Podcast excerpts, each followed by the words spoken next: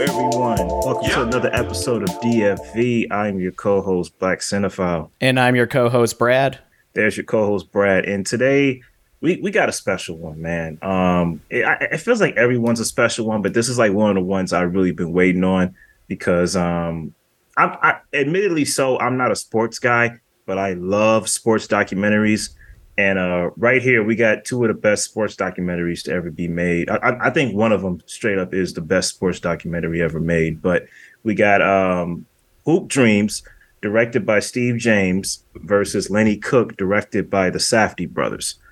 And uh, on this one, man, was this your first time seeing either of these? Uh, this is my first time seeing both of these. Like I had heard of the documentary uh, about uh, Lenny Cooke, but. Mm Hoop Dreams, like I'm not a big sports guy. I know there's a lot of sports documentaries out there that I've never heard of, and Hoop Dreams was one of them that just completely was nowhere near my radar. Yeah, it's it's considered to be one of the best documentaries of all time, and as we as we talk about it, you know, we'll we'll delve into why. But yeah, man, um, Hoop Dreams is a classic. It's a it's a terrific classic, and yeah, dude, I'm, I'm so jealous that this is your first time seeing both of these. If I could relive actually Hoop Dreams, I find something new every time I watch it. But if I could relive seeing Lenny Cooke for the first time, mm-hmm. that'd be awesome. But um, yeah, dude, I'm just ready to hop into this, man. Um, listen, I, I know we don't do chronological here, but I feel like because Hoop Dreams crawled so uh, Lenny Cook could walk, so to speak, uh, I think Hoop Dreams needs to go first. Yeah, as a staple of the you know sports documentary movies, it, we got to start with Hoop Dreams. Absolutely, absolutely. And listen, the synopsis here is going to be real quick, but uh, Hoop Dreams is a 1994 documentary film directed by Steve James, produced by Frederick Marx and uh, Bill uh, Peter Gilbert, and um, it concerns the. It's a coming of age story that spans uh, years um, of uh, two African, two black high school students, William Gates and Arthur a-. Um, you know, growing up in Chicago, and uh, with their dreams of being professional basketball players. Now, I know it seems very straightforward, but the way the film unfolds, you really delve into it's not really a sports movie. You, you really delve into like the personal lives of William Gates and Arthur Agee with um, their relationships with their families, you know, their their their parents, their siblings, um, you know, their relationship with their coaches, uh, personal relationships, and as time goes on, you see the young boys grow up older and older, not really extreme like boyhood style, but you know, you you see them age. You see them go from like young bucks in like, you know, middle school, whatever, to going up in high school on the way to college. And it's just it's a marvel to see uh, on the screen as as time goes on and you're watching this film. Um, and that's pretty much like the bare bones plot of Hoop Dreams. It's about these two young boys um, aspiring to be basketball players, and the kind of react the kind of harsh realities you can deal with when that's like your plan A and you got no plan B. Yeah. Yeah, because like you said, basketball is kind of in the background of this. Mm-hmm. You know, every once in a while they'll kind of cut to their games and their coach talking to them about the games and everything.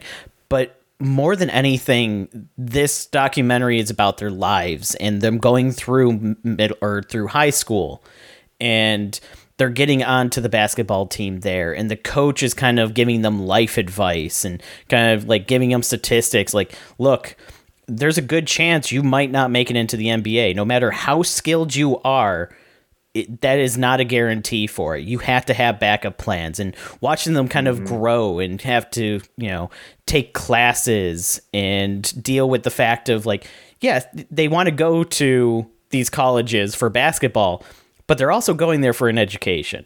They're getting these yeah. scholarships. They have to keep up like a GPA. They have to keep up everything with their families. And you know, I I love one of the quotes by one of them that's kind of toward the end of the movie, which was everybody was kind of always coming up to me and going, "Don't forget me when, you know, you're in the NBA." And it's like, "Well, if I don't make it, you don't forget about me." Just because I didn't right. make it. And it's like, oh, I love that quote. And that, mm-hmm. that is this movie. It's them going through everything that it takes to try and aspire to their dreams and realizing it's not just about how good you are at basketball. yeah, you got these two kids, um, you know, both from uh, you know, lower income neighborhoods in Chicago. One lives in um, you know, uh Arthur lives in West Garfield Park, you know, William lives in Cabrini Green. Uh does that name ring a bell to you? It does not. Remember remember the neighborhood in Candyman? Oh, okay.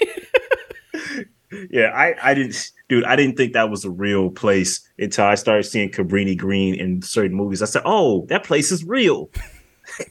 hey, that uh, horror movie kind of place. That's a real place that you can go to. They must hate that movie. Probably. oh, anyway, yeah. So, um, you know, William lives in uh, Cabrini Green projects. So you got these two young boys here that got, you know, they're good kids. They got great heads on their shoulders you know, um, you know, Arthur is he's transitioning. You know, he's still a little bit, I don't want to say wild, but he's still a little young, still a little rambunctious, but he's a good kid. Mm-hmm. You know, you, you can see that. You know, William is a good kid that's got a straight head on his shoulder. So you're dealing with these kids growing up, you know, uh, playing ball. And you got the one coach, uh, Coach Pingatore, that dude, I almost call this guy Coach Isaiah Thomas because it seems like every scene he has, he's talking about Isaiah. Well, you know, Isaiah would say hey, you know, Isaiah would make this move. I'm like, dude, he's William is not the next Isaiah Thomas. He's the next William. Mm. Like you would just get frustrated watching him on on screen sometimes. But um, yeah, yeah, he's a he's he's a character. But I like how you got these two kids that got good head on their shoulders. But if this was just a film about them coming up through you know the ranks of playing ball, it would be a boring movie. Mm-hmm. It's because it looks at them as human subjects with their families that makes it 10 times more interesting. Not only that, but their families are prominently featured in this and talking with mm-hmm. like the cameras and everything of like how they feel about their kids going through these programs and what they think like as they're getting these school applications in and going like, well, do you think that, you know, uh, Arthur's going to get into the school that he wants to? Do you think that he's which one do you think he's going to pick and everything like that? And it's those real conversations that mm-hmm. the parents have where they're like, yeah, we, we don't know if he's going to make it. You know, we can hope that he makes it to the one that he wants, but at the same time, there's other choices out there. There's other picks. Mm-hmm. Yeah, and um, one of the things I love is where William's mom. You know, this is later on in the movie where William is repairing his leg, and she's like sitting out there in the waiting room, and he's and she's like, "Listen, I tell him all the time, you know, basketball is great, but you need a plan B. Mm-hmm. What if basketball doesn't work out? And you just got that juxtaposed with the image of this young kid getting his leg repaired on, having leg arthritis issues at an age where he shouldn't even be seeing or feeling that type of thing. Mm-hmm. And you you kind of think like, like, dang, they're working these boys hard. Like, you know, because um one thing I want to say is I, I, like with William his his uh relationship with his older brother, where you first see them on the court, you know, he's kind of like fouling William a little bit, pushing him down and he's saying to the camera, he's saying, "Look, I'm trying to teach him. You're going to get pushed down. You're going to be faced by worse people in the league. That's gonna that's gonna push you. In, in in the front in the front lobe, not in the front lobe, but in the front of your mind, you're like, dude, he's a good big brother. I, I, I would, you know, everyone want a big brother like that. But then when you delve in a little deeper, not saying he's not still a good big brother, but you start to hear him kind of, you know, uh, get that feeling that he's living his dreams through his younger brother, saying, yeah, you know, I used to almost play in the league, eh, and you know, I used to be a street hero. Yeah, there's almost a little bit of resentment that his yeah. brother's getting all this attention and having like this film crew follow him to his like up and coming into basketball while he's going, well, I could do this. I, you know, I wasn't so bad myself and everything. And I thought of doing, you know, it, yeah, it's, but at the same time, you can still tell there's brotherly love there. But yeah, there Absolutely. does come off a little bit of that, like, oh man, he's he's getting all this attention. I'm getting nothing. You know, where where was the film crew when I was going through high school? Right, right. Uh, you know, later on in the film, and uh, you know, uh, Williams uh, being courted by Marquette University. Next scene, his older brother's walking outside. You know, I got a letter from Marquette too yeah. when I was his age. come on, man, stop trying to steal his thunder. Like, come on. But um, I and you know, switching over to Arthur, you got a thing with um his father who's who's kind of like on a slippery slope of you know falling into drug addiction and stuff like that you know, like not being at home. And you got a scene where him and his son are watching TV, and he's saying like, "I, I need him to make it. I, I want him to make it." Mm-hmm. But again, it's it's a thing where you're, you're living your dreams out through your significant other, whether it be your son or your brother, and it's just uh, it's kind of an uncomfortable, hard thing to watch. Yeah.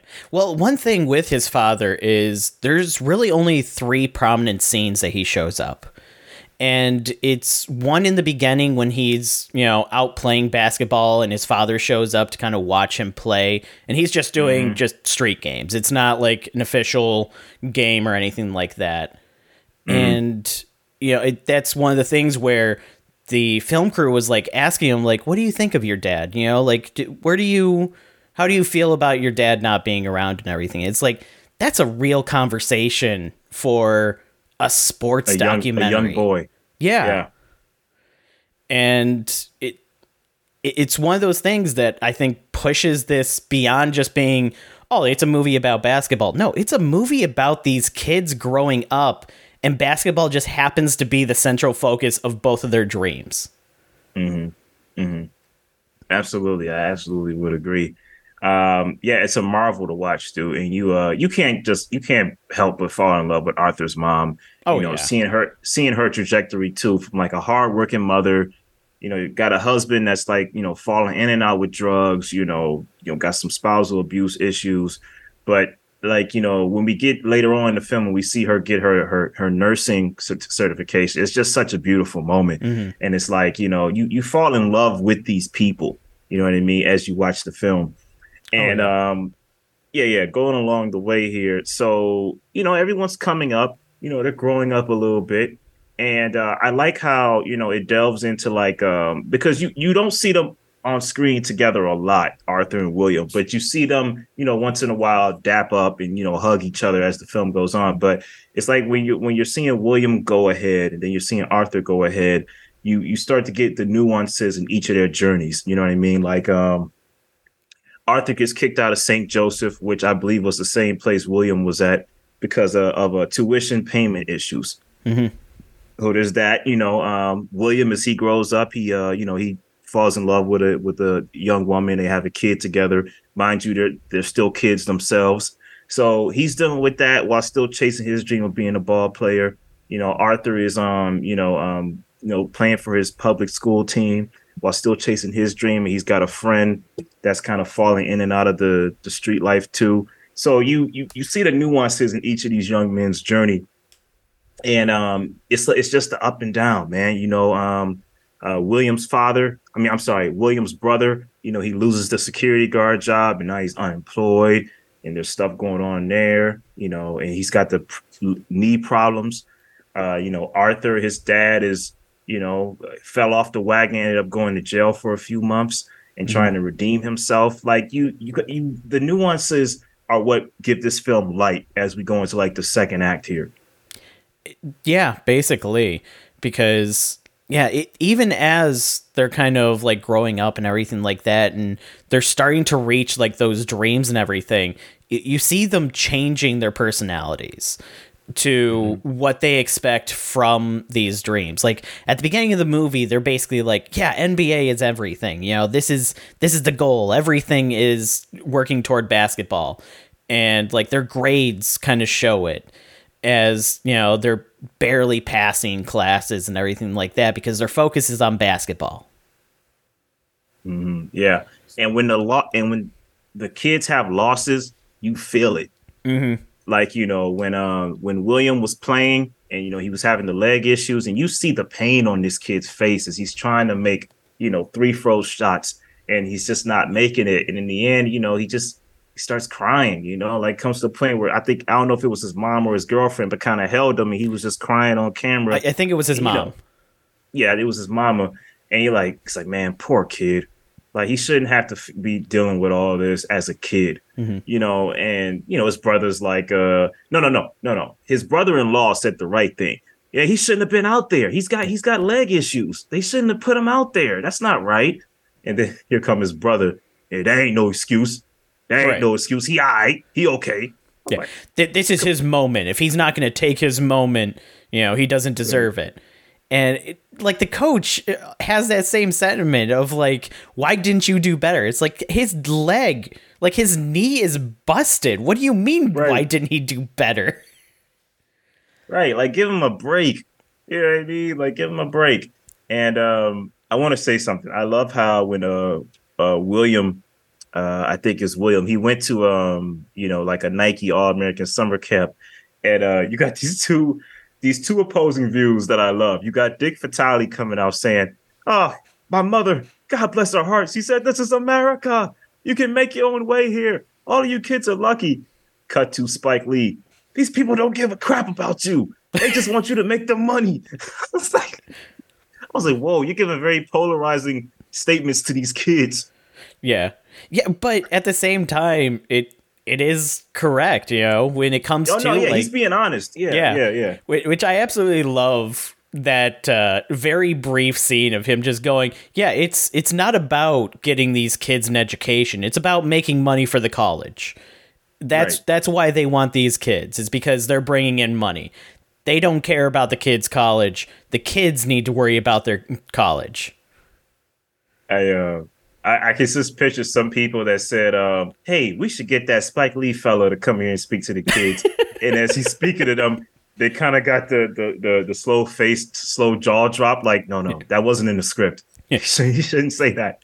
Whose idea was it to get Spike here? Yeah, you're fired. I love that scene, dude. I love that scene so much.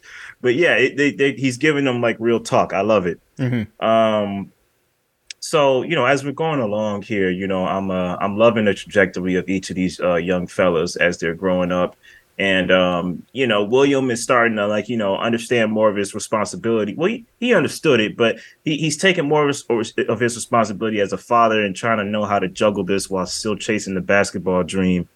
Um, you know arthur is uh trying his best to come along too. And um i, I love his like um I love that moment where uh, you know William has a he has a bad moment in the game, and you know he he, he gets emotional again, and uh, it's just him and Arthur talking. He's like he's like, hey man, you, will be all right. You know you're gonna be all right. And they they get there's that beautiful moment where they're both just hugging each other. Mm-hmm. You know these two um, subjects of the film we rarely see in the same scene together, just hugging each other, and it's just a it's just a great come to Jesus moment right there. Yeah, it which is one of the things that kind of surprised me a little bit with them being the focus because at the beginning they were with each other because they were on the same team and everything like that with the same mm-hmm. coach and we would see their families and everything like that but yeah after it was uh, arthur who left the school i believe yes yeah yes. after arthur left the school yeah we really don't see them together after that it, they kind of start flying in their own separate paths. Yeah, yeah, absolutely, absolutely. Um, and I think the film is made all the better for it too because it's uh it's two separate stories in one. Um, but yeah, I um I wanted to say, you know, when you're looking at the film, you're getting towards the end here. I love um Arthur's comeback story as he's going through game through game. You know, like like his team's winning. He's having a great uh, track record. You know, his father's on on straight and narrow cheering him on in every game you know, it really seems like a great moment for them as a family. Yeah. And um, you know, I love the the the parties that they throw, you know, celebrating him and his uh his wins. It's it's a beautiful thing to watch. But I was gonna say when um when William had went to Marquette University and he came back to his old school, it was such an awkward moment with one of the teachers that go, Yeah, have you uh, spoke to any of the, you know, black leaders on campus? He goes, Black leaders on campus oh, you know, someone that could, you know, uh, you know, uh, teach you how, you know, someone like you uh, can, uh, you know, be on campus, you know, and uh, teach you about where all the blacks go. I said, where all, I, this is me. I was like, where all the blacks go? I said, this, this is the '90s, right? Mm-hmm. Was that still a thing that was said back then? I was, I was just, I, I just cringed for him in that scene. Do you know what scene I'm talking about? I know what scene you're talking about because I remember watching that and just going, "Well, that was kind of awkward." I'm not yeah. I'm not entirely sure what to take from that. yeah, I was like, oh my goodness. Yeah, that was awkward. But um yeah, absolutely. I, I uh is there anything else you want to like, you know, say about this film? Like any scenes I may have missed that you uh want to want to point out before we get to the finale here or I mean, it came down to uh who was it that had the ACT that their score was just barely William. William. And yeah. his entire thing with kind of upping his grades and trying to like put basketball a little bit lower on the priorities and everything. I thought that was a nice touch that they added into the movie to kind of show that mm. basketball wasn't everything as he grew up.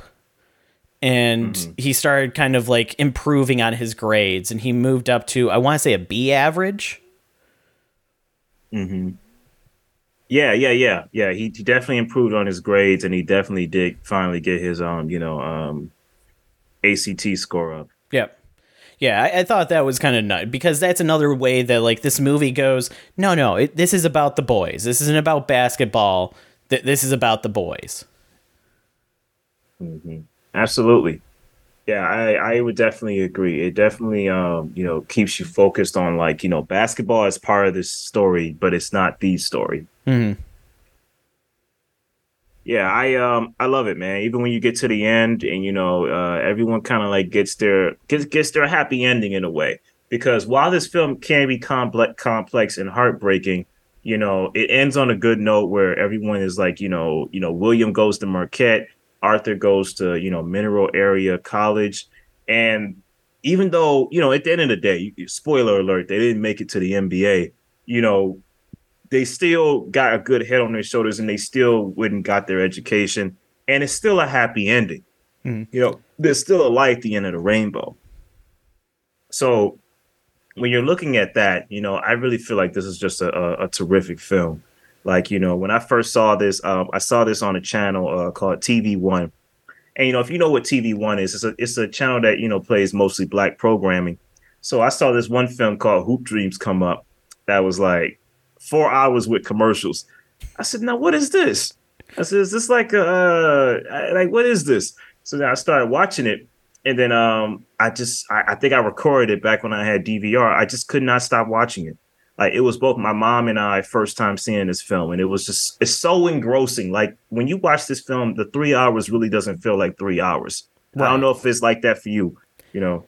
Yeah. Well, this movie yeah, it, it, comes in at you know a little over three hours, and it, it's a long movie. But at the same time, because it's split Look, up between up to three. Hmm. I said it's up to three. It's like 171 minutes. Oh, okay. But it's mm. One of those movies that it's you know, because it goes between two different people and families and everything like that, it splits the movie time a little bit between that, that makes it go a lot faster. You know, we're not just following the story of, you know, William Gates. We're not just following the story of Arthur Agee. We're following both of these boys. And for me, like a sports documentary isn't something that's like on my highlight reel of I, I need to watch this movie kind of thing. But because it, the sports were kind of in the background and everything, and it was more a story of these boys growing up through high school, following a mm-hmm. dream and pursuing it and everything like that, their hardships that they deal with in their everyday life, their families, everything like that, it, it brings the movie together a lot better, or the documentary together a lot better. It makes it a lot faster to watch. Mm-hmm, mm-hmm. Yeah, yeah, absolutely. Um, I, I want to say, uh, you know, this is to you and anyone else wondering. Uh, if you ever want to have like a catch up on where everybody was after the movie, there is like a uh, a follow up that you can watch on YouTube that says "Life After Hoop Dreams."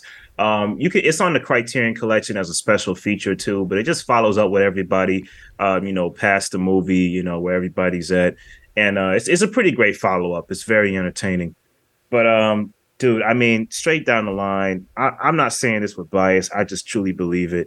Is it this is a perfect movie to me. I, I give this a five out of five. Uh, yeah, I'd put it at a 4.5 out of 5. You know, it's for being a documentary, it is all there. You know, it's it's got so much heart to it that I enjoyed it. Mhm. Okay, okay, fair enough, fair enough. Now, we are going to move on to another film that's uh, you know, very widely received. Yeah, that brings us to our second movie today, Lenny Cooke. Directed by Josh Safdie, we follow the story of a young basketball player who is set to become one of the best that the NBA has ever seen and believed to be one of the best that high school sports have ever seen, uh, mm-hmm. named Lenny Cooke.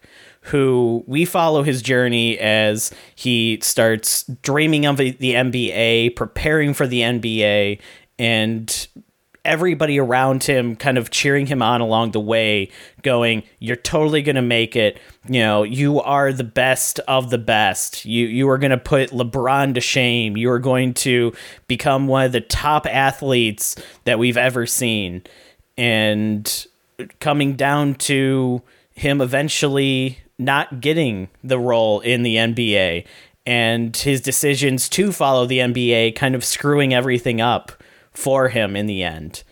And it, this this is one of those documentaries that instead of following like a pure success story, it follows what should be a success story but isn't.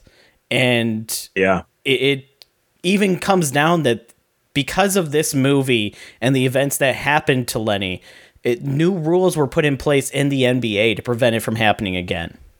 Mm-hmm. And that's that's this movie. It's it follows Lenny Cooke, but the entire thing is literally about how he is such a great athlete. Everybody around him knows he's a great athlete. His coaches are telling him he's a great athlete. And because mm-hmm. of this, he thinks he has no way to fail in getting to the NBA.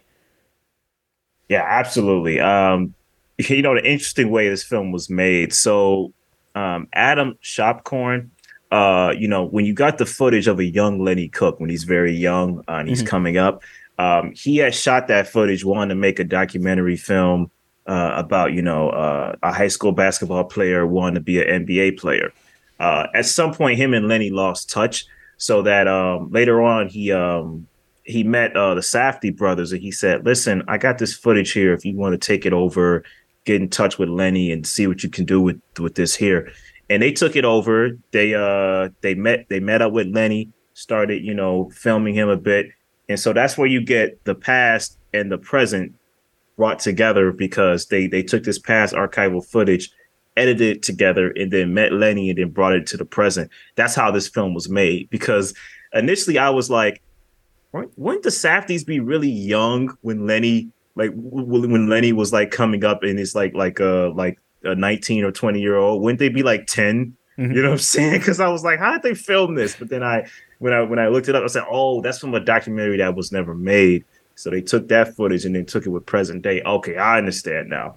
Um, but yeah, man. So looking at that, I want to say, dude, this film is like so heartbreaking as you as you as you go through it. See, now when we're following Lenny as a kid, you know, I I give him a little bit of grace because I'm like, he's a kid he doesn't understand the weight of what's going on right now. Yes, he could be better. Yeah, you look at LeBron, you look at Carmelo Anthony at his age, they got they got a better head on their shoulders. They're like Arthur and William. They they mm-hmm. got a better head on their shoulders. But I'm like, you gotta give I, I give Lenny a little bit of grace because I'm like, he's a kid. He doesn't understand what's going on. Everything's being thrown at him. You know, he's from the hood. He ain't really got many influences in his life. His mama's not around. He's got this, you know, this this this white lady who's bringing him in to like take care of him as he's kind of get his education together to go for the league. It's like he doesn't really have many positive influences in his life. So he doesn't have a support system beyond there you go. yes man. You know, everybody you around him's telling him he's the greatest there ever was, that he's totally going to make it, he's fine. And as a result, he has no backup plan. He has no recourse. He doesn't have somebody to sit in his corner and go, "Hey, in order to make this work 100%, you need to do these steps. Instead, he's just flying. And he thinks that he knows all the answers when he doesn't. And nobody around him knows all the answers either. Hmm. Yeah, absolutely. I, would definitely agree with that. You know, he he's lost. I mean, he he he makes it seem like he's not lost. In his mind, he's like, dude, I'm going to the league. Like that's the end of it. Like it's already set in stone. Like, you know, this is my destiny. And when it gets to the point where, you know, um, we'll, we'll get there. When it gets to the point where he doesn't make it, he's he's he's almost like thrown off like, oh, you know, I just need to get a I just need I just need a redo. That's okay. Mm-hmm. I'll still make it. You know, like that's all right. You know, uh fate just missed me. I, will catch him on the next train. But it's like like no, that's that's the reality. And um, yeah, as you as you're seeing him go along, you know, he's hanging out with his friends at his um at his guardian's home. You know, he's um he's at practice, and I love this moment at practice because to me it's a serious moment because it's a moment where you know if you ever got that that point where you look back at life and be like Anthony, you should have paid more attention here, or Brad, you should have paid more attention here. You got the coach that says, "Listen, I told you to come right here at eight thirty. He says, "Oh," and then Lenny's like, "Well, the school told me something different." He says, "Okay, listen, let, us just do it this way, okay? From now on, we're gonna meet here at eight thirty, and then you see you you hear Lenny go, "Yeah, but the school told me." It's like, bro, listen, like listen to what the man's telling you. You you meet here at eight thirty. That's that's it, you know. But he's so again, he's young, so you gotta give him some grace. But he's so young and got that that young ego, and I I, I don't hear nobody or can't tell me nothing. That it's just it's cringy. Yeah, it, it basically is. He's sees himself as a prodigy. Everybody around him right. treats him like a prodigy. So when the people that are actually there to help him go, look, no, you got to settle down and you had to listen. Here's what you got to do. He kind of just goes, nah, that I don't need that. I'm a prodigy. Right. I, I'm gonna make it. You know, how dare you talk to me when I'm, you know, gonna make it and you're some nobody coach. What do you know? I'm the best basketball right. player there is. Yeah, yeah, dude. It, it's it's such a uh, it's such an ego that sometimes it does get a little funny. Where it's like it's like, dude, calm down. Mm-hmm. You know, like now at one point, at some points, it gets charming like when he's talking to Kobe Bryant, he's talking to the kids, you know, and then Lenny goes, uh, "Hey, I bet you can't beat me in one on one." Oh yeah, I beat you. He's, I can beat you in anything. I can beat you in mind games, and it's Kobe Bryant, so I can believe it. Right. You know, yeah. you know, it, it, it gets charming at moments like that because you know you you should want to you know go toe to toe with the king, but then it just it just gets very cringy. Where as he's going along, you know, uh, he just he, he he's lost. I was like the whole time I'm watching this movie, like this is a poor kid right here. Not poor as in like income poor, but like like you know like like poor kid. Like he just he just can't see the forest through the trees. You kind of feel bad for him because it's like you can see the raw talent there, but mm-hmm. it's gone so far to his head that nobody wants to tell him that you need more than talent in order to make it by yeah, this dude's in Vegas for um for an event. He's he's hanging out with groupies. I'm like, dude, you're a kid. What are you doing? And then you got you got one of the coaches. I don't know if he was a coach or a recruit. He was like, yeah, man, you know, I was out clubbing. Lenny was out later than me. And mm-hmm. the other guy was like, Are you serious? I was like, Yeah, you know, he was out later than me. We're waiting on him right now. It's like, dude, eh, how do you think, you know, at the end of the day, it's sports business too it's a business you know mm-hmm. so you, you gotta have that acumen of like you know if you if you're on time you're late. If you you know early you're on time. This dude wasn't even on time. He was late.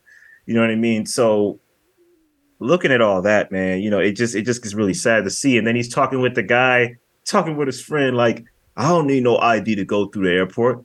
It's like dude everyone needs an id i'm telling you i don't need an id mm-hmm. And I'm looking at the movie like, Lenny, you need an ID.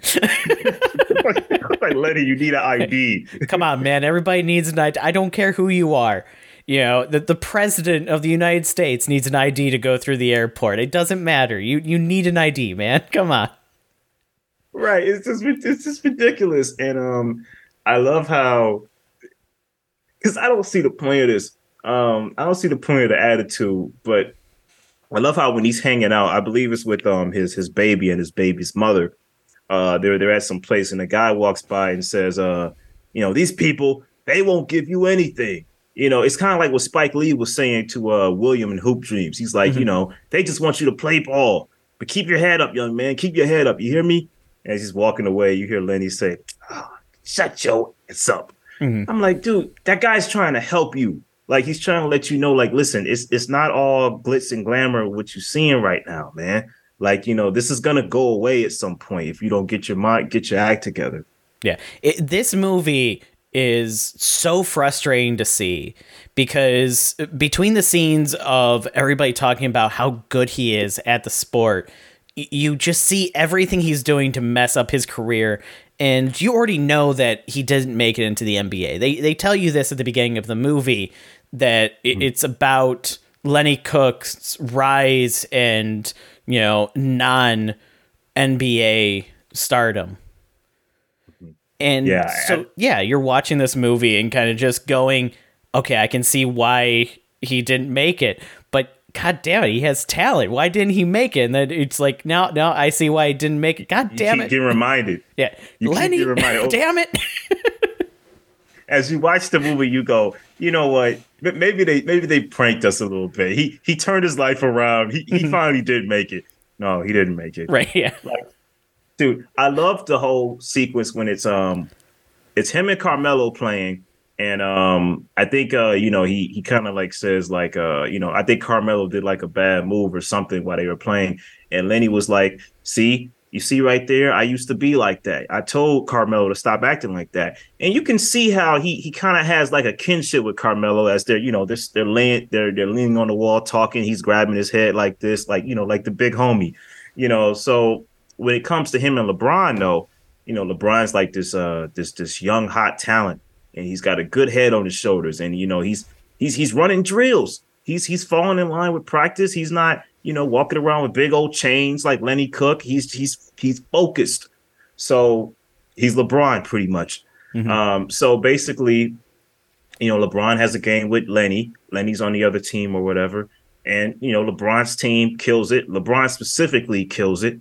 And, you know, Lenny is like, you know, looked at as like, uh, like, oh man, like, I don't know about this kid. So everyone's kind of talking, and you know, one person's like, "Yeah, you know, Lenny had a bad game, but it showed that he was human. You know, like give him some grace. You know, LeBron was just great that day. He has like the most balanced take of it all. He says LeBron mm-hmm. was just great that day. You know, Lenny Lenny is still great. He just needs a better game. And um, uh, were you about to say something? No, keep going. Yeah, and then it comes then it comes down to another game where LeBron plays in where everyone's expecting a rematch between LeBron and Lenny, but Lenny gets benched and Lenny doesn't even play in the game.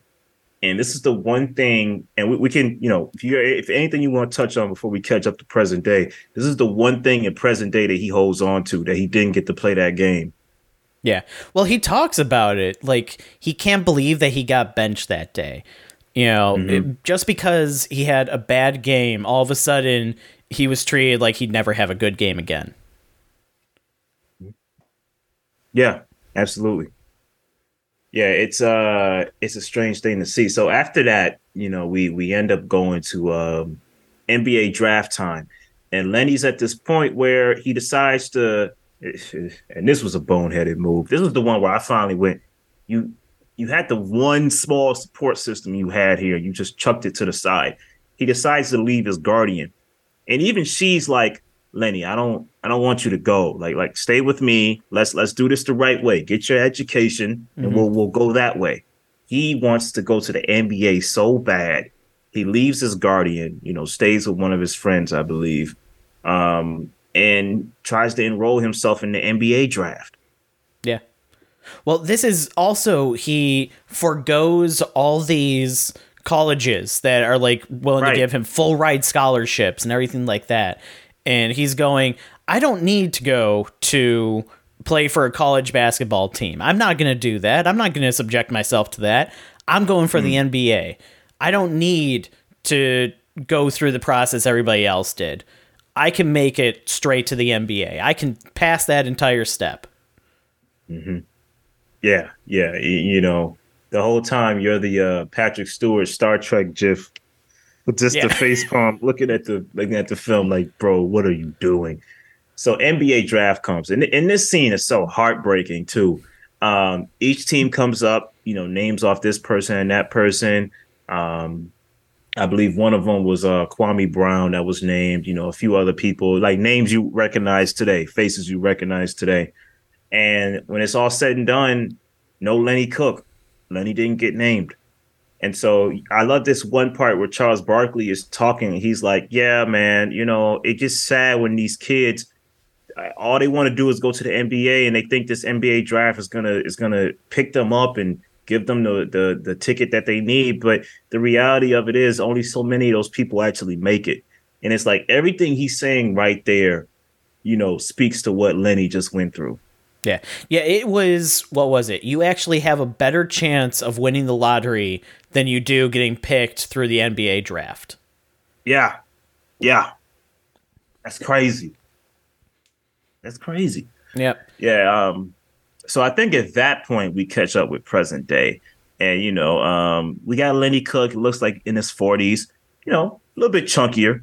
Well, I, well, before we get there, we see him play through different leagues, right? I think mm. we see him uh, in the ABA and different leagues and stuff. Not the NBA per se, but you know, like like smaller other basketball leagues. Um, so then we catch up in present day with uh, you know a bit of a chunkier Lenny, you know, an older Lenny, and uh, he's talking to a reporter, and uh, he's he's just talking, and he brings up the LeBron game, like you know, I I think they had it in for me, man. I don't know why they sat me down that day. I wanted to play him. I was like, dude, you're 40 something years old, man. Why you why you still talking about that? But I mean, the good news is, I mean, uh, the bright end of the tunnel. He didn't make it to the NBA, but he does have a family. He does have a good life. You know, it's not like he's yeah uh, been thrown to pasture and he's you know completely washed up and everything. It's he has a good life. He has a family. Yeah. He has people that care around him and everything still. And it, it's a good kind of like way to be like, yeah, he he missed his opportunity in the NBA, but it didn't completely screw over his life. He he didn't become so sour to it that he just dug himself his own grave. I, I would slightly I would slightly argue with you here. Yes, he has a good life, but there are some moments in the documentary that make you go, "Oh yeah, he's still holding on to it." Oh, he's definitely like, still holding on to like the why didn't I get picked, and you know mm-hmm. why why was it that I messed this up? Yeah, yeah, and um, I just uh, I want before I move on, I want to note one funny scene um with the reporter and the and the, the young uh, daughter that's like fishing through the tray, and he's kind of like you always have awkward moment around other people's kids where you're like, uh, hey, I don't think you're supposed to be doing that, but the kids don't understand, you know, that that type of English because mm. they're really, really new, they're newborns. It, he's like, uh, uh, like he tries to take the thing from her and he takes it back. Like I love awkward moments like that. That was funny. I do like how they kept that in. That it like as that yeah. kind of it, it's a moment that has nothing to do with Lenny Cooke. it has right. nothing to do with anything. It's just the you know reporter kind of just in this awkward moment. They're like, okay, that was funny. We happened to catch that on film. That's great. Yeah, yeah, yeah, for sure. Um, yeah, but moving on, uh, you know, he has a fiance, and um, you know, they they throw him this party for his. Well, he throws himself a party for his birthday with all his friends over. Everybody's uh dancing and stuff.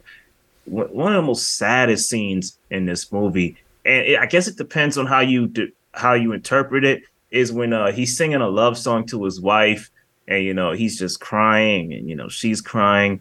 I'm looking at that like this is a broken dude. Like you know he has a family and all, but it feels like it feels like she's crying because she doesn't like seeing him this way. Uh, it feels like he's crying because you know, hey, I didn't make it to the league, but I got her, you know, and I'm gonna sing this love song to her. Um, yeah, dude, that was I don't know, that was a sad scene to me. What what did you think of that scene? It, it, it was a sad scene and everything, but I didn't see it as dark as that. Uh, mm. I, I'm sure that like literally having a film crew show up to your house like years after your failure and go, hey, let's talk about how y- you basically dunked on your life and ruined everything. I'm pretty sure that probably brought up some emotions that he was just like, yeah, yeah, great. Let's let's talk about that time that I completely screwed everything up.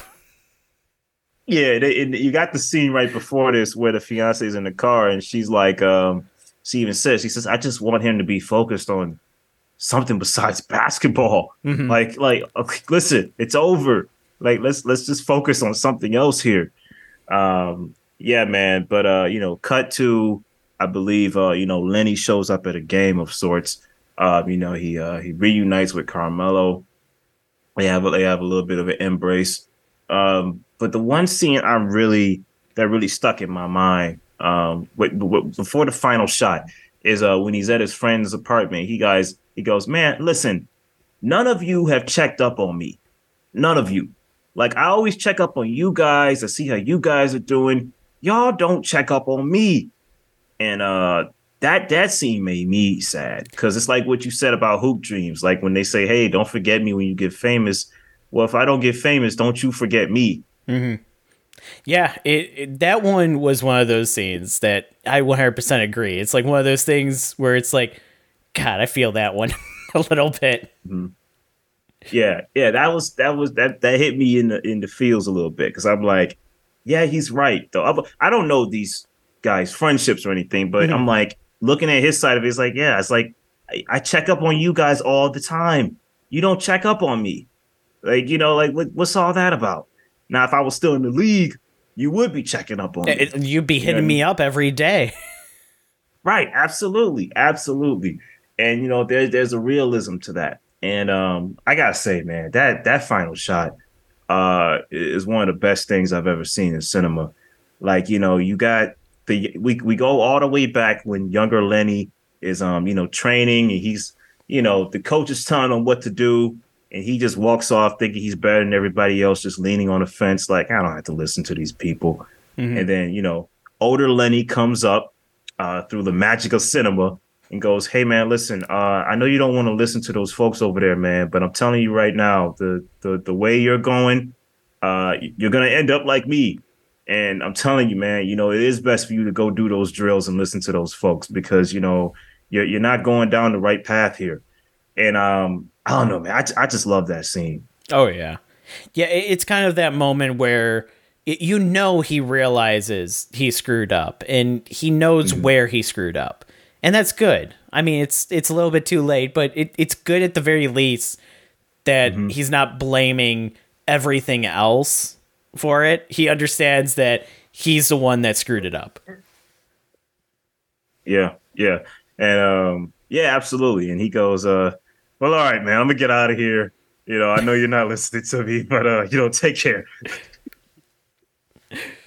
Oh, uh, yeah, it, it's definitely one of those kind of documentaries where it's like as you're watching it as we touched on it, you kind of are like going yeah i'm kind of rooting for this guy but god damn it he's making the stupidest decisions ever absolutely absolutely and i like how at the end there is like a silver lining where the law was put into place where mm-hmm. uh, you know something like this wouldn't happen again yeah it has to do with uh, making it so you had to go through college, you know, basketball in order to get drafted. You can't expect to get drafted without having gone through those steps, if I recall correctly.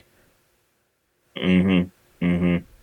Yeah, absolutely. Uh, yeah, I gotta say, man, uh, this film right here, it's uh, it's a pretty great documentary.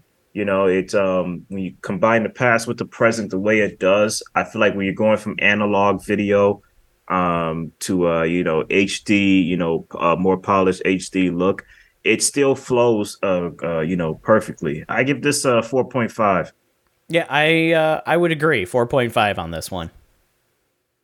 Yeah, yeah, it's, it was it was very nice, and uh, you know, it, it kind of has that you know Safdie brothers kind of like uh, stamp on it as well with that that ultra realism to it.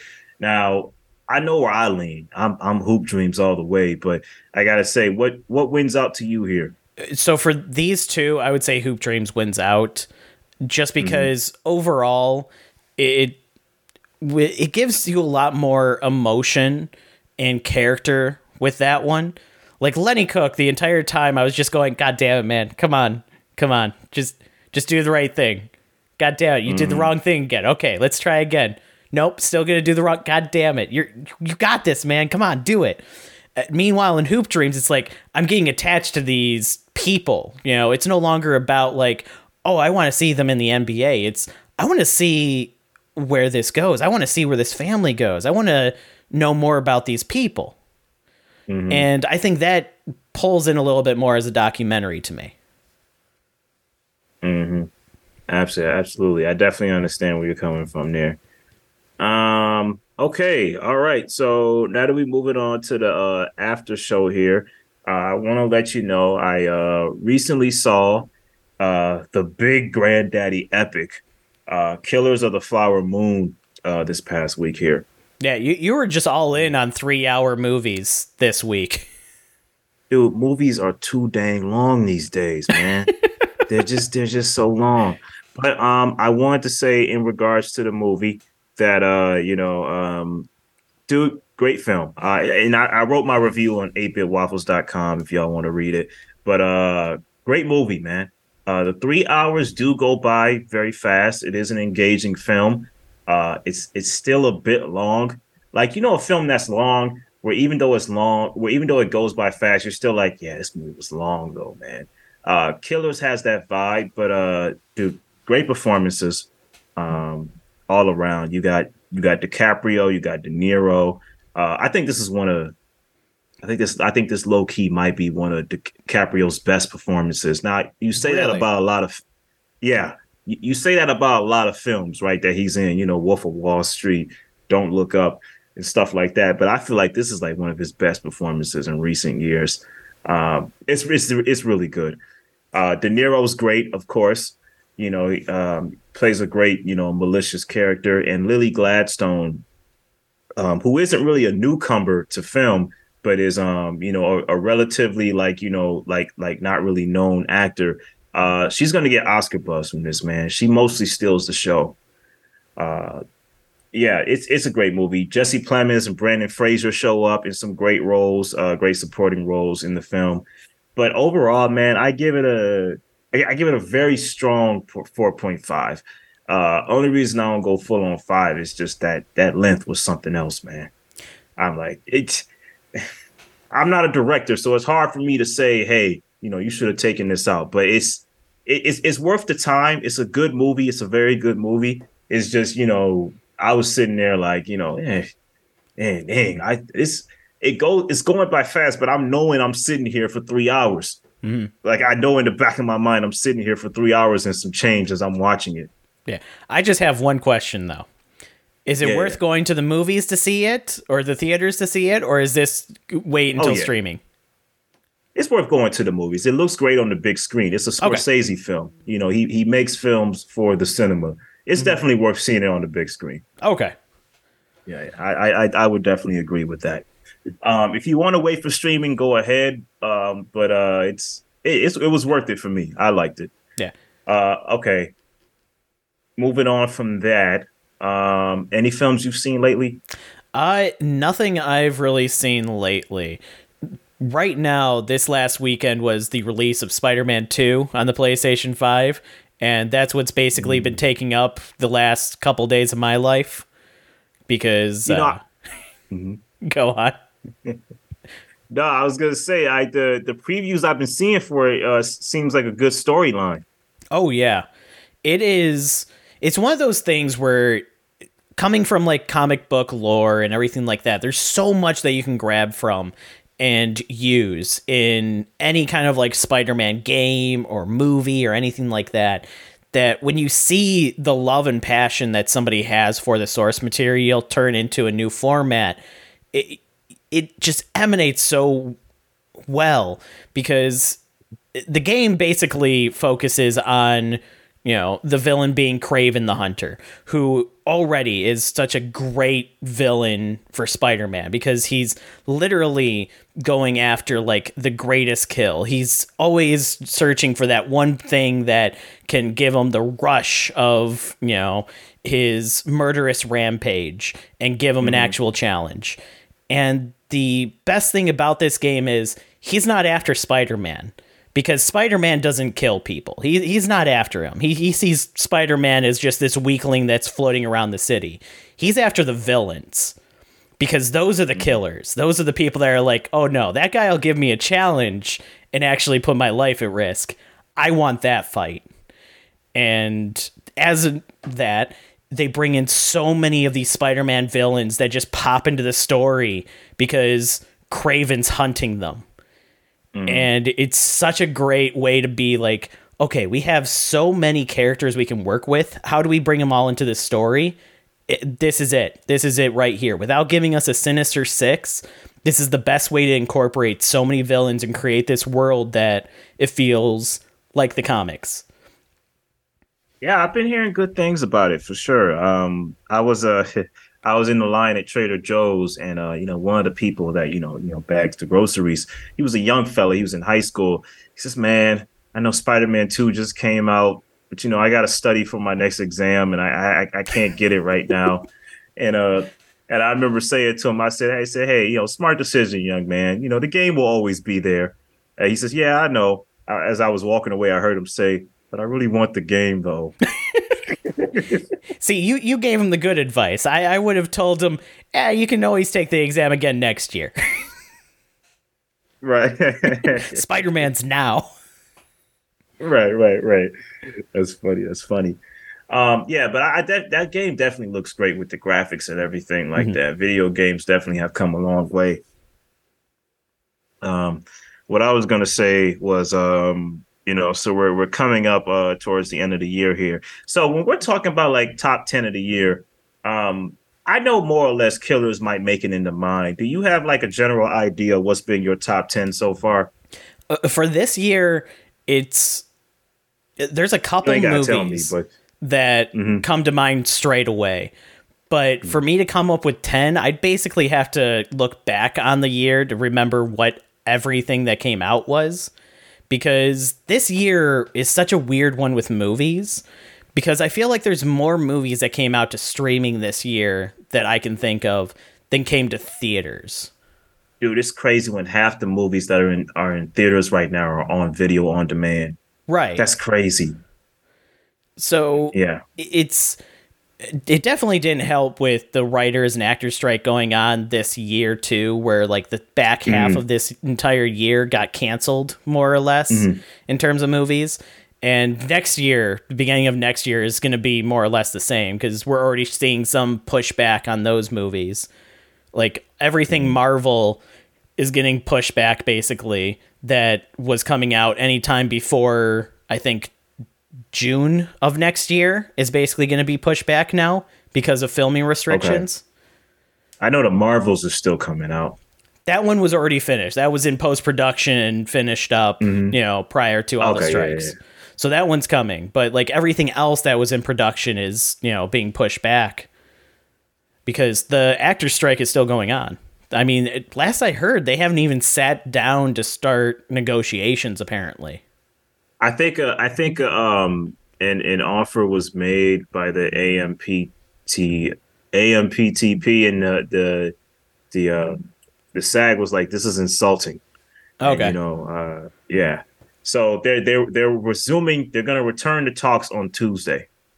Mm. They they've reached hundred days. The actors have. But yeah, mm-hmm. but yeah, we'll see how that all goes. But yeah, it's it's a weird time for movies right now because even like looking up upcoming movies and everything like that it's like there's not much for the rest of this year and i believe we've talked about i can't remember if it was on podcast or off podcast but mm.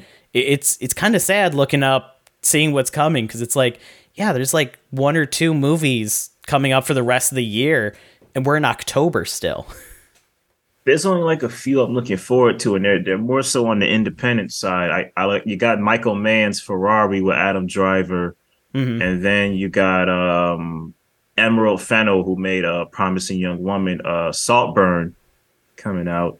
It, you know, I'm also looking forward to Poor Things with Emma Stone too, but I don't know if that's coming out this year. I think that's coming out next year. Yeah, I don't think that one, unless it's very tail end of the year.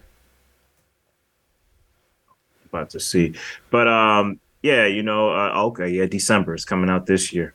Um, but yeah, so basically looking at that, outside of those three films, other stuff is just like stuff I'll just catch by the wayside as it comes along. Because uh yeah, it's like you said, there's there's very much a, a big drought right now. Mm-hmm. Yeah. Um I know when I'm thinking about top ten, two films uh automatically on my list, and that's uh John Wick chapter four and uh The Blackening. Now, other things, yeah. Yeah, John Wick Chapter 4 is one that instantaneously comes to mind as, you know, it, it's on the list. Yeah, it's like that's something that, you know, I it just it just can't be removed. Mm-hmm. Uh, it can't be removed and it, it doesn't like it's going to get bested either. I'll, I'll hold out hope to see what happens, but yeah, that's just that's just on the list. Um, all right, y'all. So you know, it's been another great episode of DFV. You know, y'all take care. Um, you know, uh, watch some sports documentaries. You know, you'll you'll never know what kind of gems you'll find. And uh, take care.